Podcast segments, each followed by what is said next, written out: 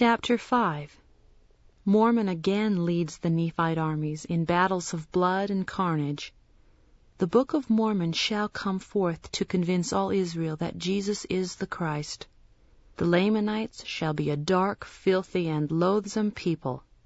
They shall receive the gospel from the Gentiles in the latter days. And it came to pass that I did go forth among the Nephites, and did repent of the oath which I had made, that I would no more assist them. And they gave me command again of their armies. For they looked upon me as though I could deliver them from their afflictions.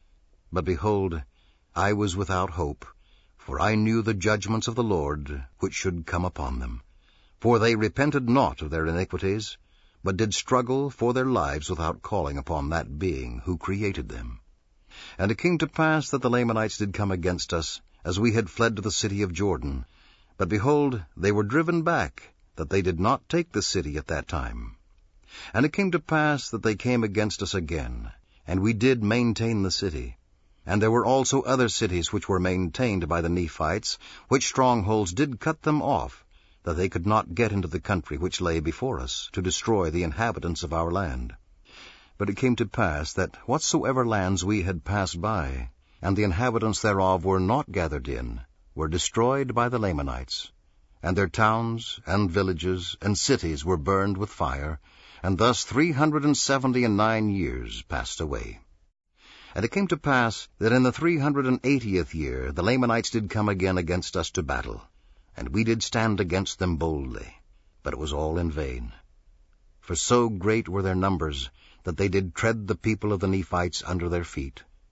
And it came to pass that we did again take to flight, and those whose flight was swifter than the Lamanites did escape.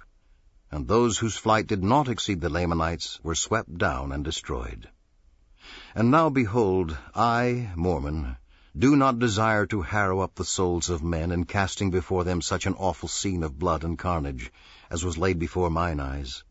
But I, knowing that these things must surely be made known, and that all things which are hid must be revealed upon the housetops, and also that a knowledge of these things must come unto the remnant of these people, and also unto the Gentiles, who the Lord hath said should scatter this people, and this people should be counted as naught among them. Therefore I write a small abridgment, daring not to give a full account of the things which I have seen, because of the commandment which I have received, and also that ye might not have too great sorrow because of the wickedness of this people. And now behold, this I speak unto their seed, and also to the Gentiles, who have care for the house of Israel, that realize and know from whence their blessings come. For I know that such will sorrow for the calamity of the house of Israel. Yea, they will sorrow for the destruction of this people. They will sorrow that this people had not repented, that they might have been clasped in the arms of Jesus.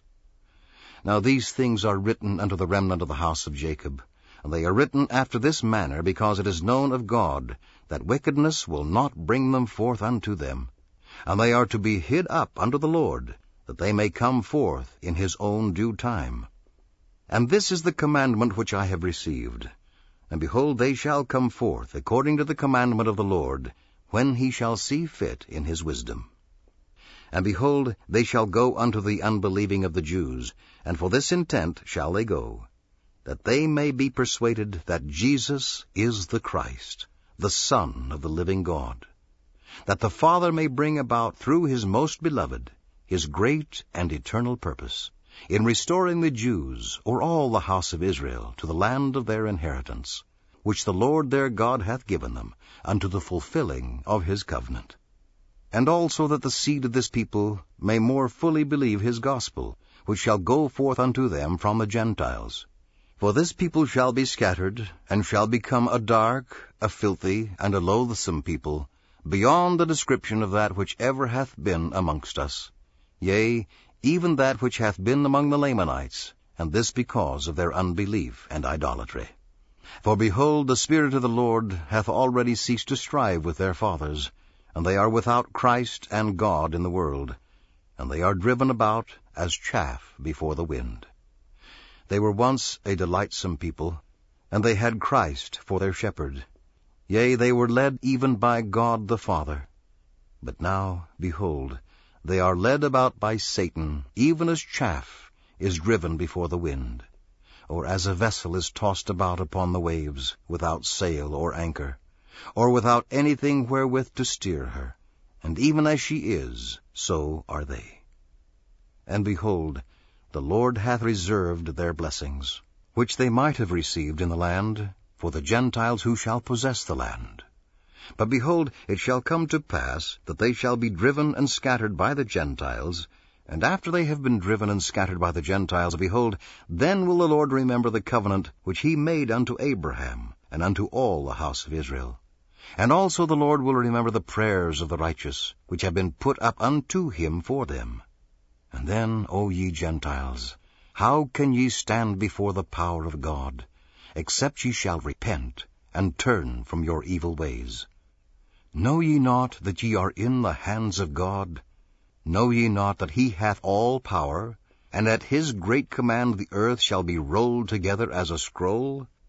Therefore repent ye, and humble yourselves before him, lest he shall come out in justice against you, lest a remnant of the seed of Jacob shall go forth among you as a lion, and tear you in pieces, and there is none to deliver.